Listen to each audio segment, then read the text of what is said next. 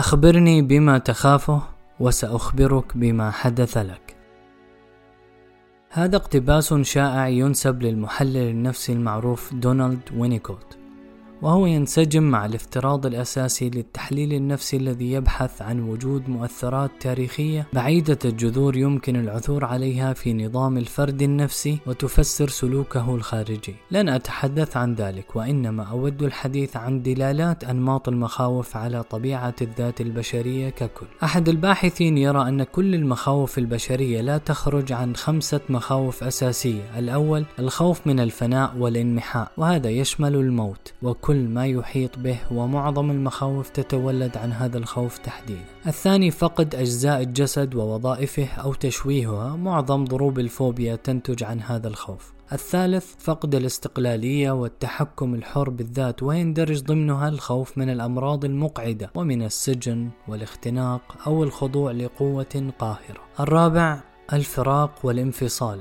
ويشمل الهجر والنبذ والرفض الاجتماعي بكافة أنواعه. الخامس فقد الأنا. إيجو ديث وتتضمن الخوف من الإذلال أو الشعور بالعار والخزي وخسارة الكرامة والخوف من تلاشي إحساس المرء بالحب والقدرة على الفعل والجدار. بقي الخوف الديني من غضب الله وعقابه أجارني الله وإياه، ولم يخطر ببال هذا الباحث الإشارة إليه بسبب استيلاء الرؤية المعلمنة للعالم. طلعت اليوم بحثا عن الخوف في الشعر الأندلسي وبحسب الباحث فقد كانت مخاوف الشعراء ولا غرابة تدور حول الخوف من الله والسلطة والموت. حسنا. لا أحد بإمكانه التحرر كليا من هذه المخاوف مع الإقرار بتفاوت تأثيرها في الوعي بحسب الظروف والسياقات المختلفة. فقد تبرز مخاوف محددة وتتضخم مثل الخوف من الرفض أو فقد الاستقلالية. نتيجة مؤثرات تاريخية عامة أو شخصية كما تجده مثلا في نظرية التعلق. بل يبدو أن معظم هذه المخاوف تصيب أكثر الناس على الحقيقة. فلا بد من فراق